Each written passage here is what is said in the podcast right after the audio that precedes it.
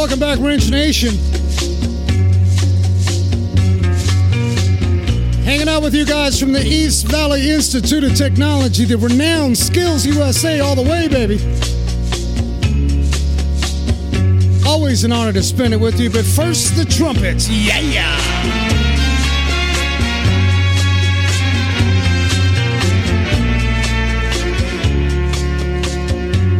Big shout out to all of our Saturday listeners catching the replay.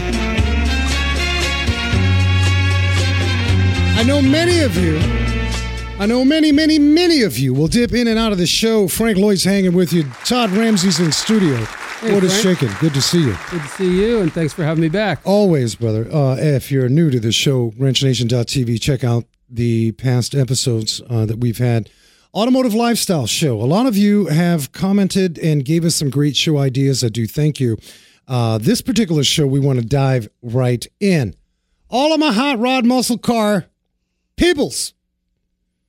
Now, if you're in Arizona, you got a few more days, maybe a week, Todd, before you got to wrap it up because it's going to be hot. It's going to be hot. It changes the way we drive and work and everything. Because a lot of you don't have AC on your old hoopty. I uh, I have an old hoopty. Uh, What are you AC. driving? It's uh, that's my '70 El Camino that doesn't have AC. All right, well, we gotta we gotta change that situation It's a, it's a situation because you summertime. you seem like the kind of guy that would drive you round. I would, and that's uh, when I look at other cars, uh, other classics. Like uh, I was going to buy a Chevy C10 square body out of Texas, and um, it was beautifully detailed above and underneath, and just a wonderful car. And I said, without AC, that's a five month car here, Yeah, no six doubt. month maybe. And So I, I want to mention this because we covered with the folks from Opteon 1234YF. A lot Mm-hmm. Yes. of you, all my yes, that was I was here on that episode folks, When we talked to yeah, guys. folks driving behind the wheel. You go into the garage, you've got a 2022 Mercedes or BMW or even a Honda, and you notice a bit of a difference in how price structure is. So we went into that whole show. You can catch that online, wrenchnation.tv, 1234YF. What do you need to know about that? But on today's show, because I heard from you people, oh my hot rod community, um, a lot of you are getting ready to wrap it up. You've got the interior nicely done, you've got the body done, everything that you want. And now it's time for AC. And we're honored on this show to dive into some of the vintage air conditioning systems. We're going to explore the evolution of AC in automobiles. We're going to step in time a little bit there and dive into the array of AC kits that are available.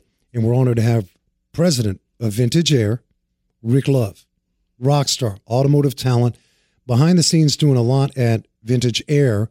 And some of you may have heard of Vintage Air.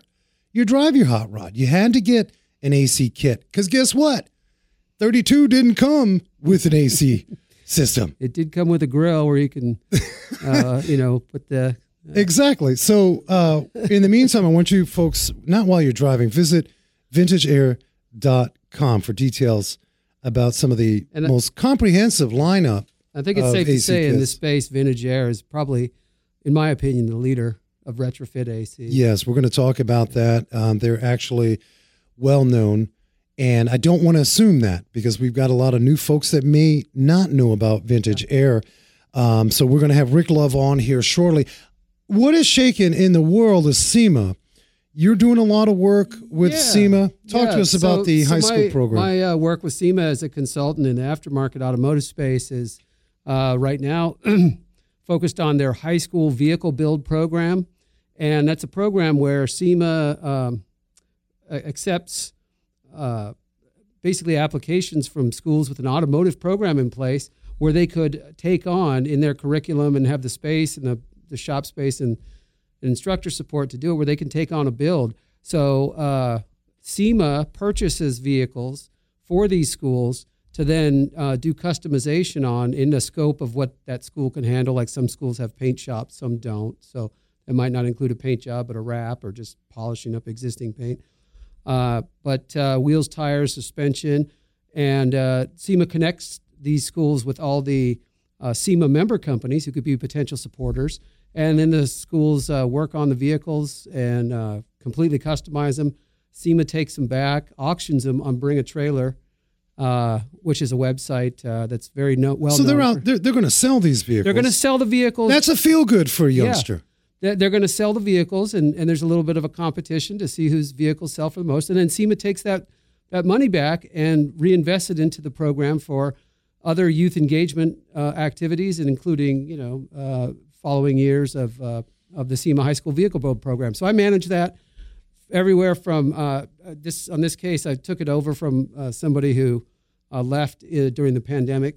Uh, to so I picked up this program as, as a manager, and uh, we get them everywhere through every build stage, every OEM issue, every aftermarket something that did bolt on or fit right, and then we get them to auction, and uh, you know, like I said, uh, get that money back into the. So the money is you, it, it's then rebooked it's, back it's into the rebooked school. back into the SEMA program, and then you know that that helps other schools which you know may not have an automotive program but may have uh, some other kind of youth engagement efforts that we can get them connected with uh, other local resources that may have internships and that kind of thing, uh, and then uh, you know again uh, re.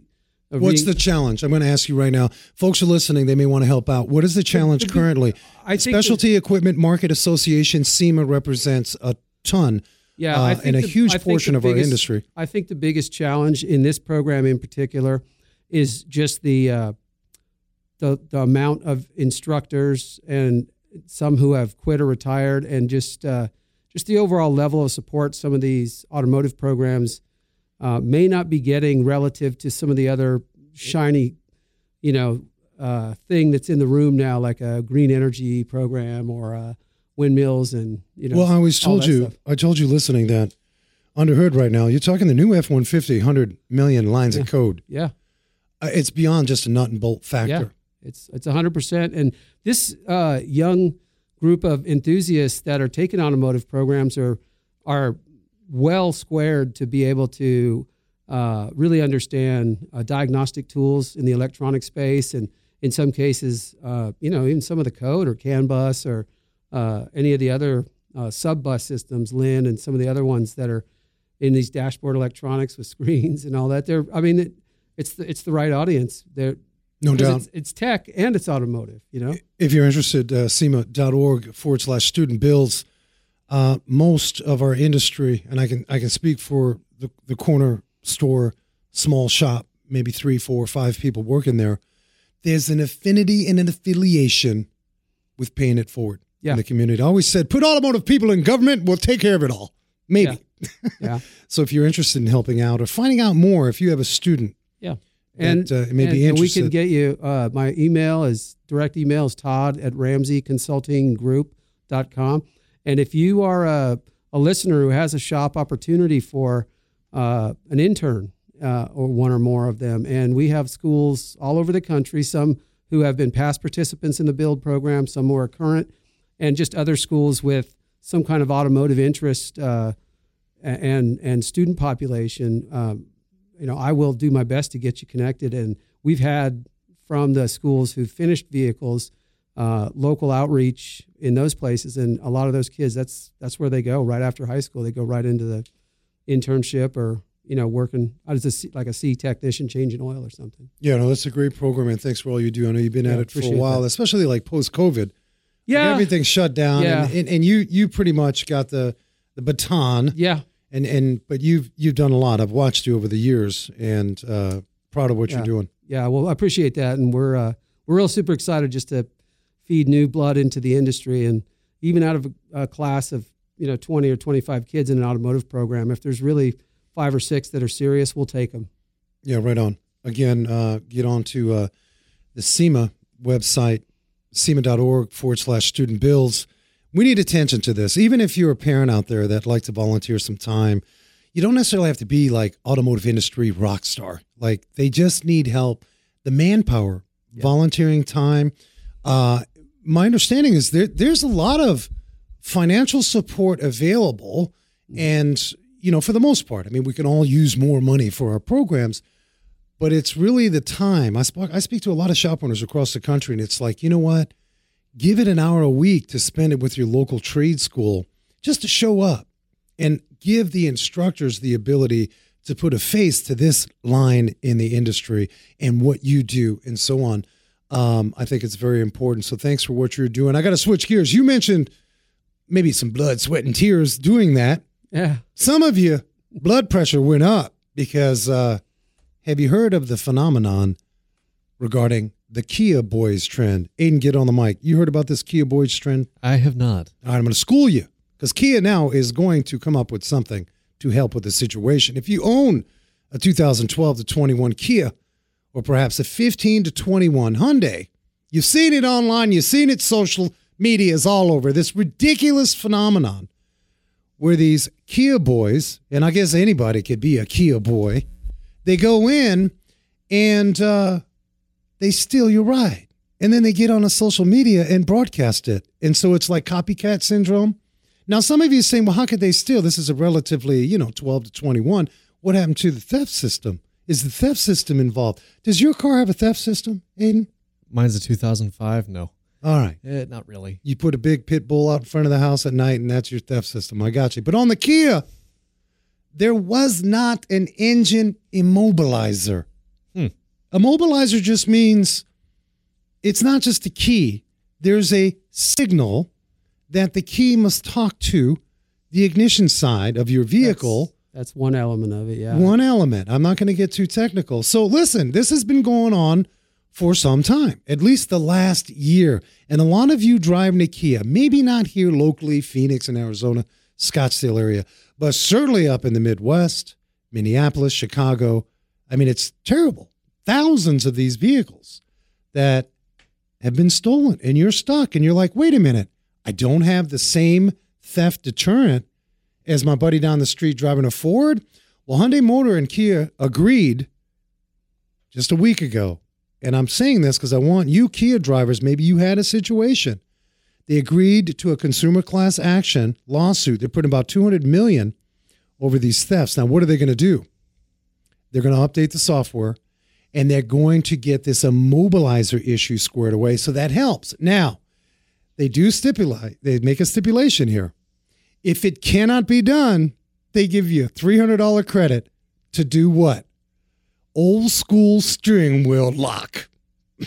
now, some of you may be upset about that, but they're trying. They're trying to make an effort. Um, we can get in the weeds and talk about why didn't they have an immobilizer on the vehicle when the fact is some of these Kias overseas, like kind vehicles, had the immobilizers on their vehicles. That's the shocking part. And this is why Kia really had to step up and address this. And so if you own a Kia, you got a VIN number, be respectful, don't get all angry, and call your local dealer and see if this has hit the streets with this settlement. Now, if you own a Kia, you should be getting a, a letter in the mail, but you may have a used Kia that fell into this situation and you may not have uh, the correct address and so on and so forth. So be aware of that. This is a big deal. Some of you are aware of this uh, TikTok video phenomenon, ridiculousness of people just going around stealing these Kias. Craziness, this world we live in, Mr. Todd. It's uh, it's a little crazy in the TikTok phenomenon of just following whatever you know video might be out there. Some of which are just you know. Well, that's another stupid, story. Stupid, but that All right, well, you're you're calling it out. Be be careful because we have a lot of people that are on TikTok. I not saying that every video is just some of the stuff like you know It makes you think and where, wonder. where they're stealing things or damaging things. It's just it's just unnecessary. I'm Generation X. We just went out the street and played, got into trouble. I know. I mean, are you? Let me ask you. We got just a few minutes before we take a break. Aiden, what's your generation doing about TikTok, man? So I'm actually on TikTok. Why? Uh, so I decided when I was a student here uh, at the East Valley Institute of Technology that I was going to use the TikTok as a marketing thing. So that's what I'm doing. But it sounds like these Kia boys are just stealing cars and then bragging about it. Yeah, I mean, I, I don't want to promote this. I just want to tell you this story. I'm just a lowly automotive guy. I'm not even a social media expert. And uh, quite frankly, TikTok can be controversial. Some of you love it, some of you hate it. Bottom line is, if you own a Kia in those uh, those year ranges or that Hyundai uh, platform, Kia is doing something about it, and I think that's admirable. And if they can't do the technical side, they're going to give you an old school steering wheel lock, and there you go. There you have it. They're going to give you three hundred dollars to go some combination of things that you could probably find off the shelf at really any automotive retailer, and that's They're making an effort. they're making an effort, And that's they're the- recognizing. that covers the broadest range of possibilities. And, and I like that. You know, a company can they, can they? You know, some would argue, well, they need to be responsible because they're the transmitter and all this transponder and all this immobilizer didn't come with it. I mean, there could be something to be said there, but instead of going back and forth because they could have, they came up with this settlement, and I think that's. I'm saying it's admirable. Thank you. Kia and. Hyundai. I know you listen to the show, but uh, I agree, it's admirable, and it's it's just nice that uh, It's a crazy society, especially if you drive a hot rod with no AC in the Southwest or in the humidity of Miami. You guys stay tuned. We got Rick Love, president of Vintage Air. We're going to talk about what you can do for your old hoopty and get that AC kit installed. What are the methods? What are the tips? What are the things you're doing wrong? Some of you got the kit and maybe it wasn't from Vintage Air and it, a total disaster. Your passenger, wife of 30 years, is sitting on the passenger side saying, Honey, I love the way it sounds. But you got stinky warm vents. What is happening? Stay tuned. Rick Love, Vintage Air, Wrench Nation.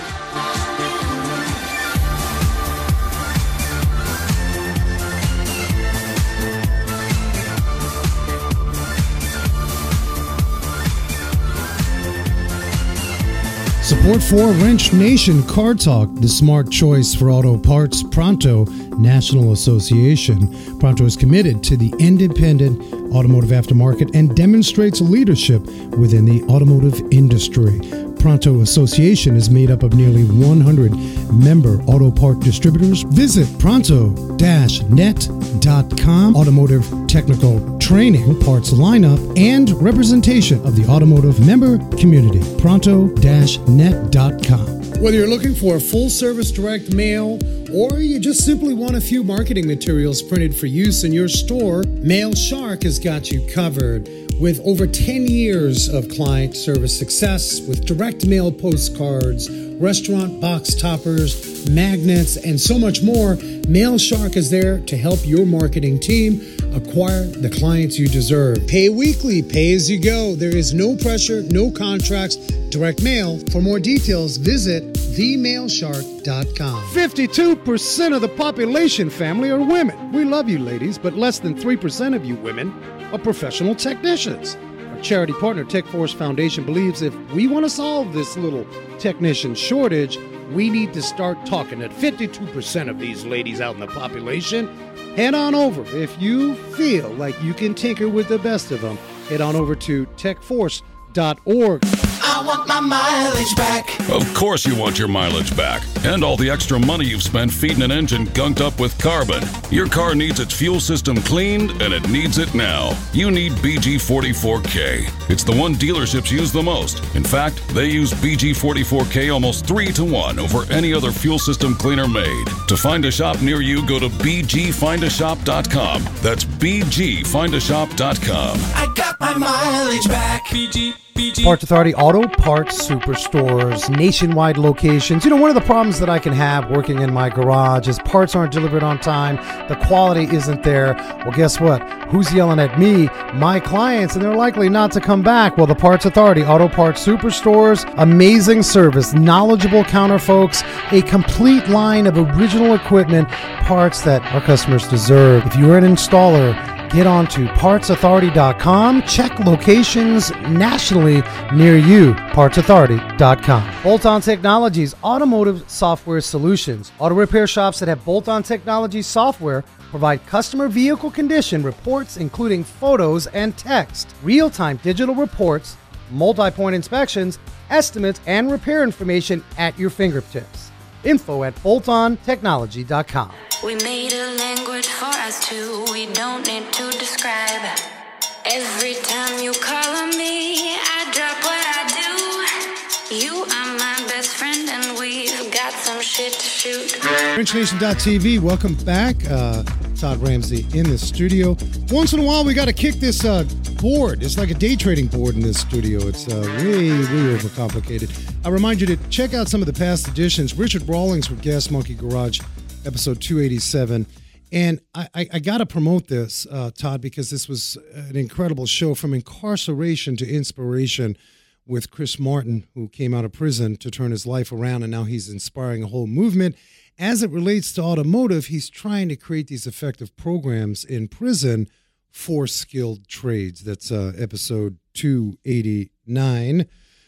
So you've got, you mentioned, Todd, your, what was it, a Camaro? Which vehicle Oh, was it? uh, my 70 El Camino. That's one of several, but yeah, that's. and you do, do you have AC on that currently? I don't. It, it's not. It's a non. now, why is this? I want to get in your mind before. non-factory AC car. Oh, okay. So it didn't come with it. And, All right. Uh, and it's not had it. It's all, I mean, otherwise original. And there are, you know, of course, uh, aftermarket retrofit products that um, I've looked at, and and really, it's some of them are very well organized in terms of your underhood stuff, the you know the the box that bolts to the, the firewall, and anyway, Yeah, there's a lot so- of great stuff out there. And But the great Rick Love, Vintage Air, are you, hanging with us? Rick, are you there? I am. See, now we got to convince Mr. Todd because I did not know this, uh, Mr. Rick Love. This man is driving around in his old hoopty, and uh, he says it doesn't have factory air. Do you get a lot of folks that just say, hey, it didn't have factory air, I got to live with it? That's a problem. Well, I mean, less every day, fortunately, and and you know, we usually get the calls, or or many times at a show, you you get the wife dragging the husband up there saying, you know, I'm I'm not going another show. The with pressure you is on. in this vehicle until we get it air conditioned, and uh, that's always the best kind to come up to the booth. Yeah, and I invite you guys listening, uh, check out vintageair.com. Before we kind of explore the whole history of Vintage Air and the great things that you folks are doing there, providing these great kits folks to have air, we got to go back. We mentioned SEMA earlier, Rick. Um, you were inducted to the Hall of Fame back in 2021 and somewhat had like no idea. It was like a Grammy Award that you weren't aware of. Huh. That had to be inspirational for you as you paid it forward buku in the industry. Well, it, it certainly it was equal parts shock and excitement when I got the phone call about that. I, I, like you say, I definitely had no clue, never had had any thoughts about that. In fact, um, I, I've been involved with SEMA councils and SEMA for many years um, through the industry, and there's there's been times when when um, how shall I say I, I'm not the best at, at holding my tongue when I should. And when I got a call from SEMA President Chris Kersting, he left me a message that he needed to talk to me. I was kind of running through my mental Rolodex at the time thinking, oh, geez, who have I upset enough this time to where Chris Kersting is calling me and telling me, "Hey, man, you gotta you gotta pay attention to what you're doing." So that's kind of what I was wondering about when I finally got back in touch with him, and then when he gave me the news, I was I was just literally blown away just to be just to be thought of in the same um, same group as some of these guys that I grew up admiring so much, and then through through Vintage Air and and the things I did here, and through SEMA, I got to meet a lot of these guys that were my hot rod heroes, and uh, get to know them and get to work with a lot of these guys, and then to to again be be thought about in in some way even close to that was pretty humbling and and uh, really exciting.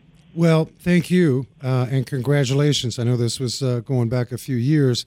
That's an accolade, and you've touched many people behind the scenes. I got to ask you, Vintage Air, let's go back in time. How did you get into this whole vintage air industry? How'd you start up with vintage? Well, it's kind of funny because I've been on all sides of it. Um, Jack Chisenhall was our founder, and he founded it in 1976. And basically, he was a hot rodder living in San Antonio, and saw at the time that there were not a lot of air-conditioned hot rods, and guys were starting to drive their cars more. And you know, events were popping up all over the country. Then the Street Rod Nationals was still somewhat in its infancy and uh, you know some of these events were popping up, and people were wanting to drive to these events in in places like San Antonio or Phoenix or you know the hotter areas like that.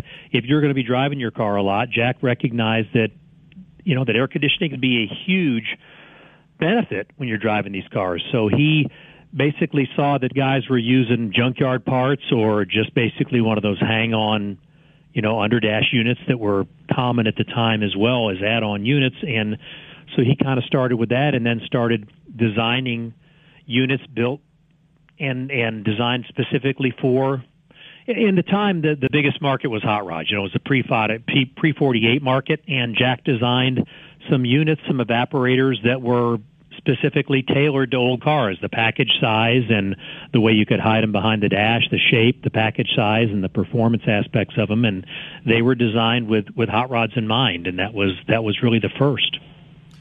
I, I would imagine at the time, Rick, with with a market that was somewhat, I wouldn't call it established, but there were kits available. There had to be some shortcomings, other than I mean, you can imagine fitment and all this other kind of stuff, and and that's that's where Vintage Air saw an opportunity to really drill it down further by the way of fitment. And uh, let's face it, the volume of air, uh, I imagine through different cabs, whether it's a Monte Carlo or you know an old Roadster, uh, that that probably was very generic prior to Vintage Air coming on board. Yeah, there were there were some again universal type things and and Jack was really the first guy. He was a pioneer and and Jack was inducted into the SEMA Hall of Fame in 2020 in recognition for so many of the innovations that he brought to the to the market in the industry. And he was the first one to really tailor that. And in the mid 80s as as the company grew and as you know the the quote definition of a hot rod grew to be a little wider range and everything. Jack was the first guy to really develop a bolt-in system for some later model vehicles, what we considered later later model at the time. His his first what we call a sure fit kit, which is a system designed specifically for a vehicle, was for a '57 Chevrolet, and it was designed to fit behind the dash and cable operated at the time and connected to the original 57 Chevy non-AC cable controls. So you had a heat, cool, defrost system that was designed to fit behind the dash of a 57 Chevrolet. And, you know, he built brackets for it that mounted it to existing factory holes in the in the firewall so you didn't have to drill you didn't have to fabricate you didn't have to make something fit it it brought air conditioning or climate control into a case where you didn't have to be so much of a fabricator to mount it into your car. It was more of a bolt-in type system. And that SureFit kit in 1985 basically grew. Now we have over a hundred, uh, 150 actually, wow. bolt-in SureFit kits for all kinds of of models. You know, basically from the Tri Fives up through muscle cars, Mustangs, and pickup trucks and all kinds of different models. In fact, our latest system is for the 88 to 94 Chevrolet pickups. So I mean, that's that's how much the market has changed where we're doing bolt-in systems now for you know vehicles right up through the 90s. That's incredible. You you evolve. I got to ask you um, regarding hot rods. You had mentioned uh, about the early 80s, maybe mid 80s. Legislatively speaking, um, were we loosening things up so that the hot rod category was a bit more broad, and and that allowed for more of our hot rod community to do more cruising, and it wasn't just like limited and so on. My question is, legislatively, does that affect your business and and and the rest of the community? I don't know if it's strictly legislation or just people kind of opening up their minds to what you know as generations pass everyone's idea of a hot rod changes a little bit. You know, I I the thing that got me going was American Graffiti and John Milner and his little yellow five window 32 coupe, you know. So to me that was a hot rod was an early 30s or mid 30s car and now as things have changed, you know, I was in high school at the time and and you know, now I'm older than him. I was in high school in the late 70s. You know, our hot rod of choice was the first gen Camaros, you know, that was our that's what everybody I knew had was had a first gen Camaro or early Chevelle or anything. And now, as these guys get older, that nostalgia they have for their cars that they had back then or couldn't afford back then, you know, it's it's changed. So the, the definition of a hot rod, I think, has changed quite a bit through the years because it's it's what you're nostalgic about. Yeah, as a Generation Xer, I would have never thought the 1985 Nissan Z would be a future classic, but as it evolves, like you said, that's what we're seeing. The old Supras, the old Zs, uh, uh, you know, some of the some of the Mitsubishis, uh, the Mitsubishi Eclipse, the early year Eclipses.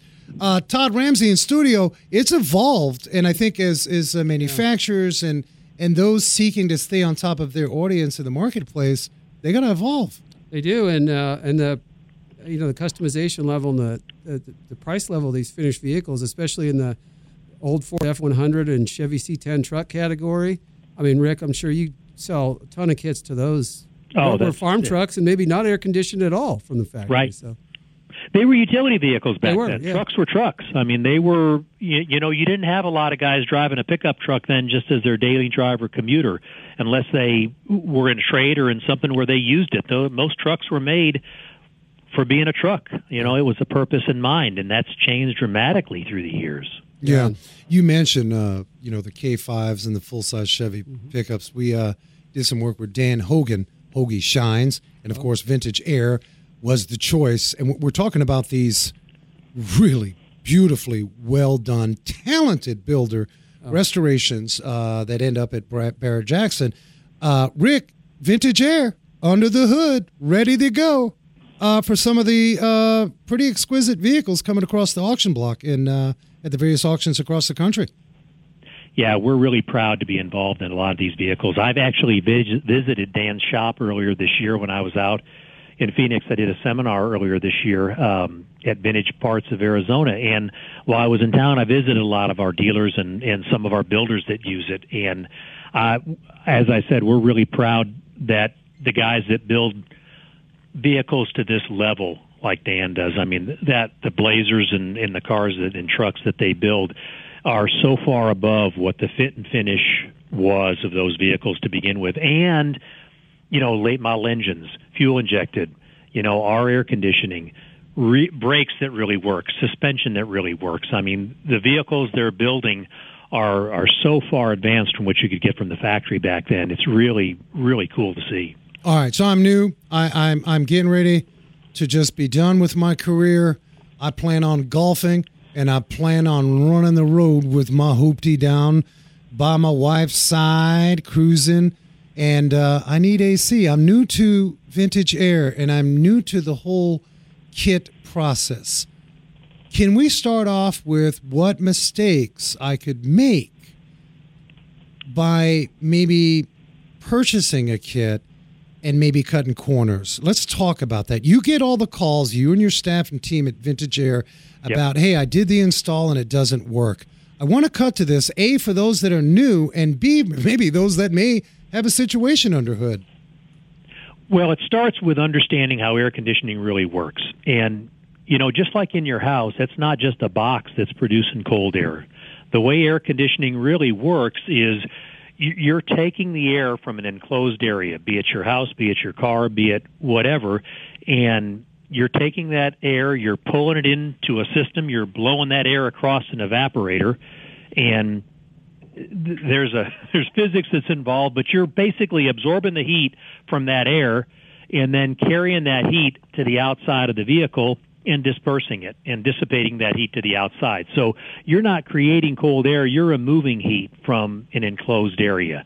And it's so important to think about it that way because if you can't seal and insulate your vehicle properly, it doesn't matter how good your air conditioning system is, it's not going to cool the car just like your house, you know, there in Phoenix, if you're running your air conditioner in the summertime and you've got two or three windows open or the door is open, the house doesn't get very cool and it's not because the air conditioner isn't doing its job, it's it's you're not allowing it to do its job efficiently. So it's really important to understand that when when you're going to put air conditioning or any type of climate control, insulation and sealing your vehicle. Make sure that the you know the windows seal. You make sure that you have good weather stripping around your door, and you make sure that you're able to keep that heat out.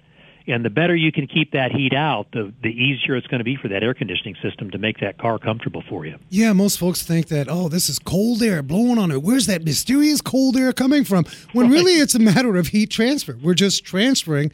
Um, and with that point, I would imagine, and, and, and you guys are known for this um, with with customer service and so on. I'm not sure what kit I need.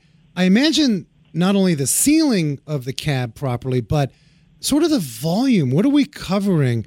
Um, what may work in a in a chopped Merc may not work in a little you know smaller two door coupe, and that's something that you guys take pride on is that you'll actually ensure that someone isn't just ordering a kit, let's try it, and then hey, this is not working out. Talk to us about that level and attention to detail with Vintage Air. Yeah, your evaporator, the air handler inside the vehicle, you're always going to want to use the largest one you can possibly package in the car. and or truck, whatever vehicle you're working on, because again, that's that's where the the heat absorption takes place. That's where you basically get your air with with an absence of heat. So you want to use the largest evaporator in the car that you can, and that's what we always stress.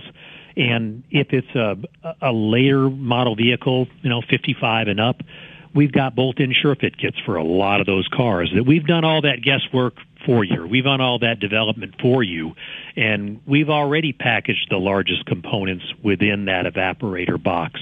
And again, we've fabricated brackets. We do all that, so it's a bolt-in system for you. The condenser that goes in front of the radiator that dissipates that heat. We've gone to the largest condenser that you can package in there as well. So we've we've already taken the the design work for those components and done that for you. We're going to present you with a kit that's a bolt-in, and that kit will either convert your factory controls to electronic operation. All of our kits now are electronically controlled. Or we're going to provide a new control panel that bolts into the factory location, mimics the look of the factory system, and and gives you that heat AC and and defrost climate control. You know, Todd's talking about a 70 El Camino. We've got a bolt-in SureFit kit for that 70 El Camino. Includes a new control panel that bolts right into the factory location and it gives you heat cool defrost operation, electronically operated. And when you look in the window, basically it looks a whole lot like the OEM system did. Todd, the pressure's on, baby. You, you Yeah, gotta, yeah, I You mean, gotta I'll- get the catalog out. Get on Long uh, Since, since I don't have the uh, factory here and there now, the with the alternator position, it would be a driver's side mount on the compressor, which I'm sure you have the option for. And uh, Well, let's talk about that. Uh, Rick, you mentioned uh, accessory uh, brackets and so on. You have a series called the Front Runner, uh, which is basically a drive system that's kicking it up notches because that kind of goes hand in hand. Okay, I got my kit. Oh, I got to reconfigure all this stuff, bracketing and locate this and that. Talk to us about the uh, the billet front accessory system that you uh, that you have. And we pioneered that back in 2000, the the accessory drive system, and we were the first company that really did an accessory drive system the way the OEMs design it. Only it was designed with a performance car in mind. It was perfor- It was designed with enthusiast use, and that way we made it strong, simple, very good looking.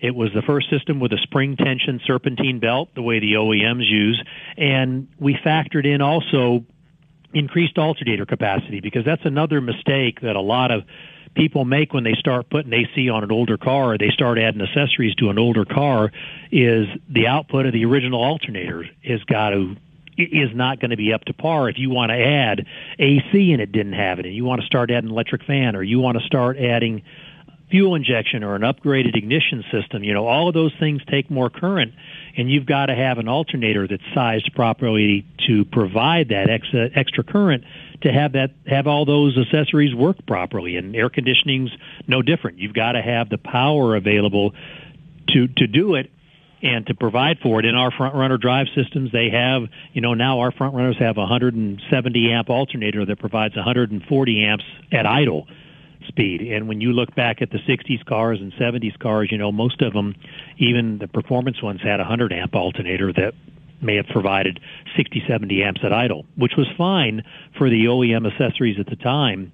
But when you're upgrading to all these new modern components, you got to have enough power to supply them. Yeah, you had more load. We need to uh, work on that uh, charging system and make sure Yep. that 170 amp is is, is plenty healthy uh, to keep you keep you squared away.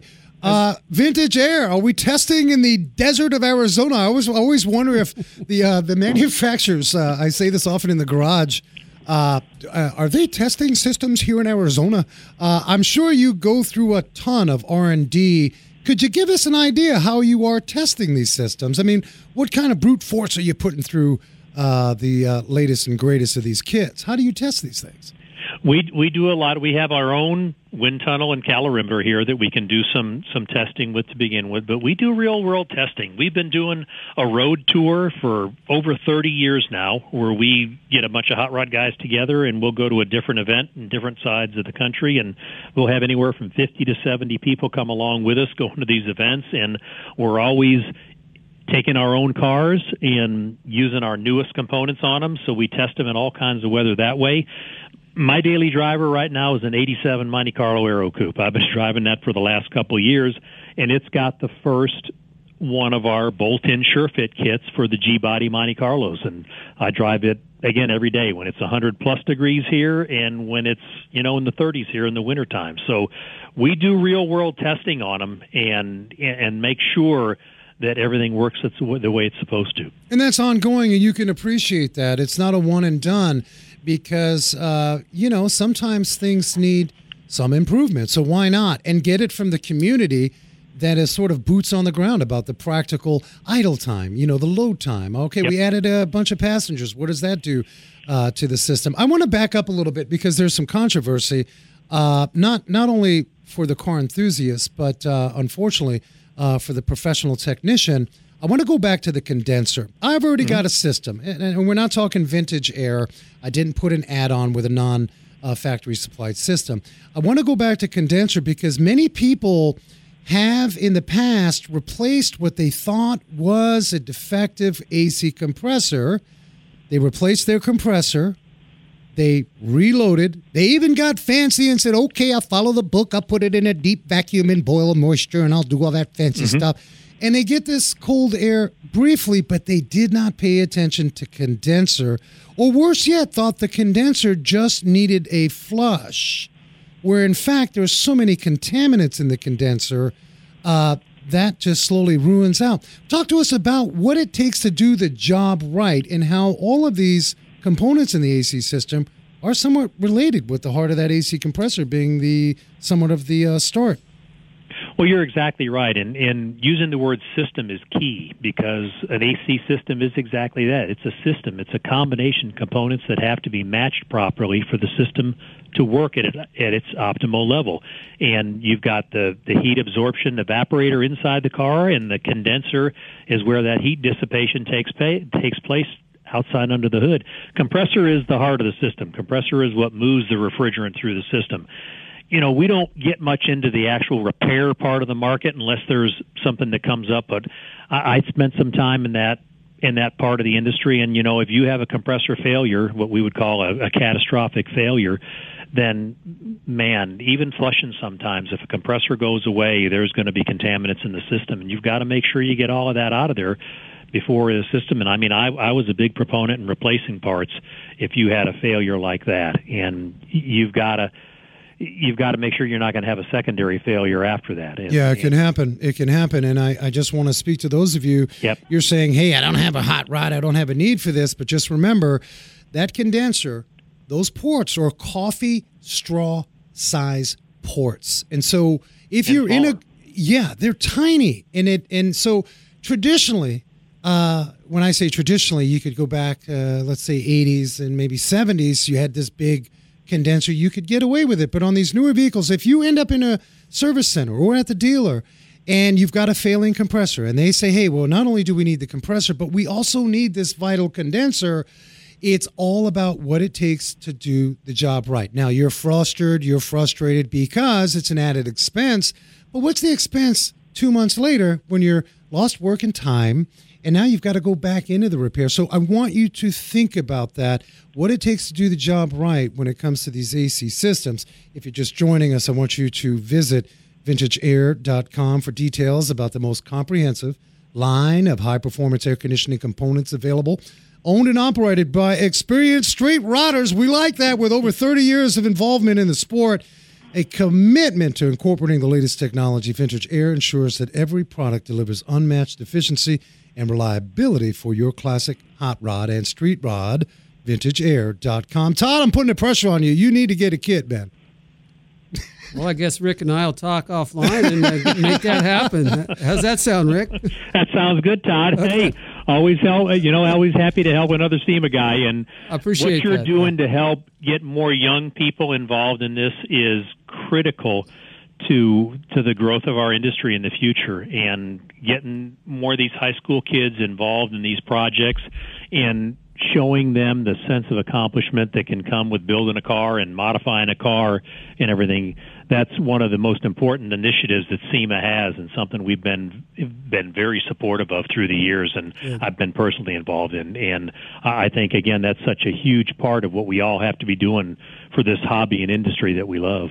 I appreciate yeah, that. And I got to bring this in because it's one thing, uh, you know, from time to time we'll talk about some great product and service and so on but the spirit of a human being, the human touch, to get under hood and out of your digital asset, get away from that cell phone, smartphone, and get under hood.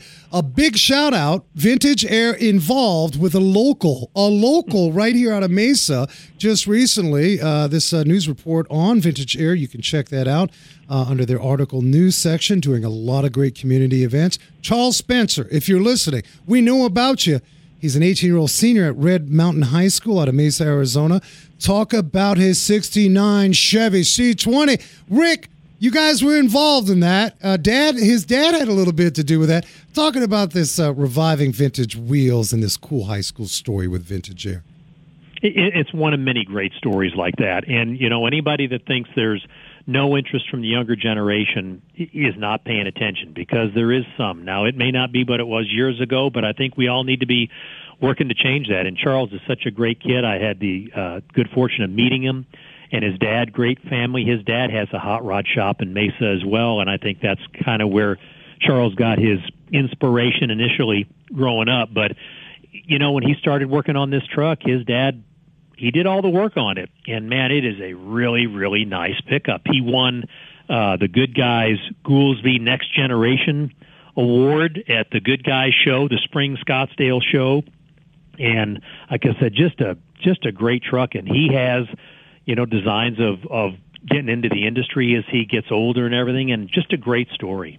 Yeah, it is, and a big shout out to Goolsby's. Uh, we've had uh, the folks on uh, uh on the show from Goolsby and they work hand in hand with the good guys. There's a lot of that. And so I want to speak to you out there that may not have a direction. You know that you've got a son or daughter in the household. You know that there's some interest. They tinker. You know, we talk a lot about this on the show. Get it out of your head that, oh no, can't mess with the cars, can't mess with the hood and all this fancy, this car guy stuff and this car gal stuff. Give yourself an opportunity. Almost every single member in this industry, including the great talents like Rick Love at Vintage Air, you literally, it's a phone call or a nice campus tour at EVIT. Promote that. And I know I'm ranting, and you guys know I am passionate about it, but skills trades are where they're at. And I can't thank you enough over at Vintage Air, Rick Love. Uh, you're being humble. I know there's a lot that you do behind the scenes, and uh, we thank you for that. It's one thing to really do your due diligence and put out a great product that there's a need in the marketplace for, you don't have to. You don't have to make this extra effort. And we thank you for that. That's a big deal for us in preserving car culture and uh, preserving the future.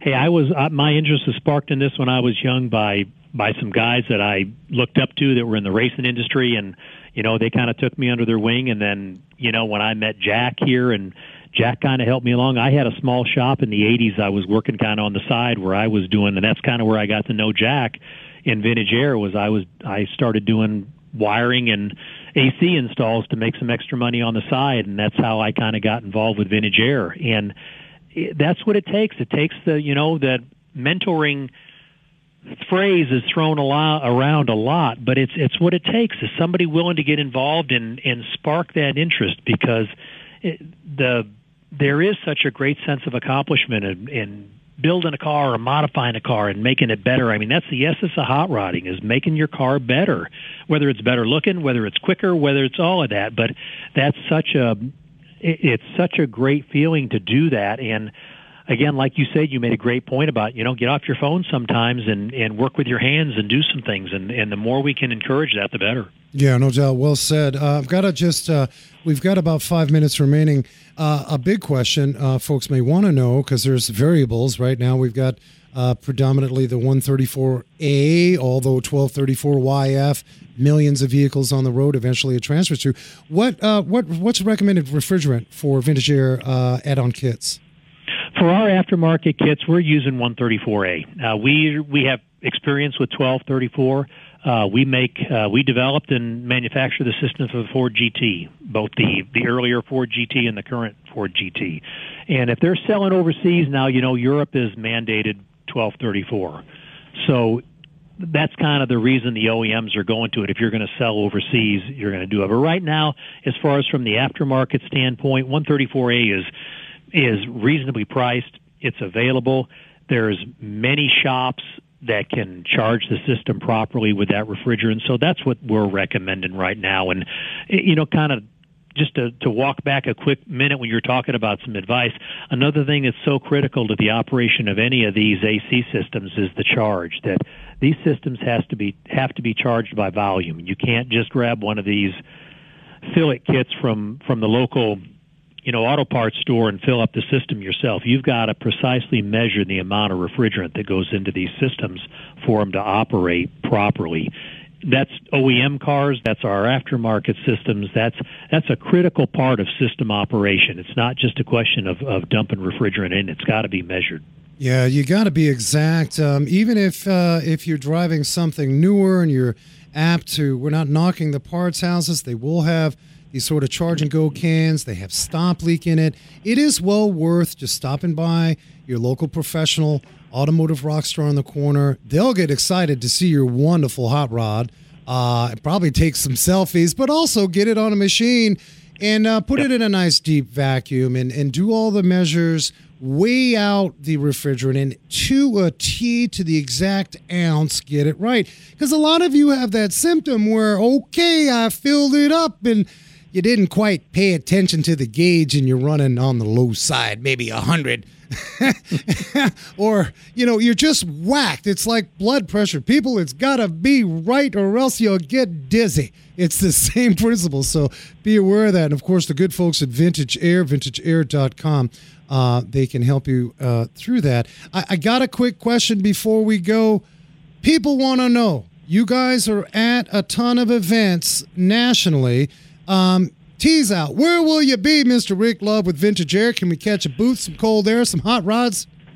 Boy, the next major event we'll be at, I think, is uh, the Back to the 50s event uh, in Minnesota in late June. And then from there to Des Moines to the Good Guys event in Des Moines. We'll be in Columbus for the Good Guys, Louisville for, for the Nationals, the NSRA Nationals, the new Triple Crown event at Nashville Speedway in September in the fall. So we've got quite a, quite a few events we'll be set up at in person, and and then we've got such a large uh, array of distributors that are local. I mean, they're in Phoenix and in Southern California. We've got a lot of Vintage Air distributors. You can find them on our website that have both our, our products and expertise. So, you know, personal touch is, is available. Yeah, I love that. It's one on one, not some cold, stale relationship. You bought something and people disappear. Big shout out to Dino's Chevy Only Get Down right here in Phoenix. A lot of you in November we'll as well. Yeah, you're front and center. I see that, which is awesome. Uh, well, I'll tell you what, Mr. Rick Love, you've got another garage you can visit. Desert Car Care right here uh, in the Valley. Uh, we do work uh, in the custom market as well. Uh, however, we're more retail. You've got another home. If you're ever away from home, you come visit us here uh, in in the Phoenix Scottsdale area. Thank you so much for joining Wrench Nation. I appreciate the visit, and I will definitely come by and see you on the next trip to Phoenix. Awesome. Thank you so much. Thank see, you. Todd, that's what it's about. It's uh, yeah. You, you, don't need to be running around. We'll be, uh, we'll you be, know, we'll be charging no, that refrigerant uh, up at Desert Car I'm Care gonna, Cave Creek. Well, I'm going to follow. I'm following up with you because I got a bay waiting for that hoopty that you got. But uh, if you guys uh, have a need uh, for your hot rod, and, and a lot of you do, a lot of you are familiar with Vintage Air. If you're not, it was an honor to have Rick Love on the show. VintageAir.com. Check him out. Do your research. Great group of people. Until I see you next week, as I tell you every week, be safe, hug each other, and never forget to hug a mechanic.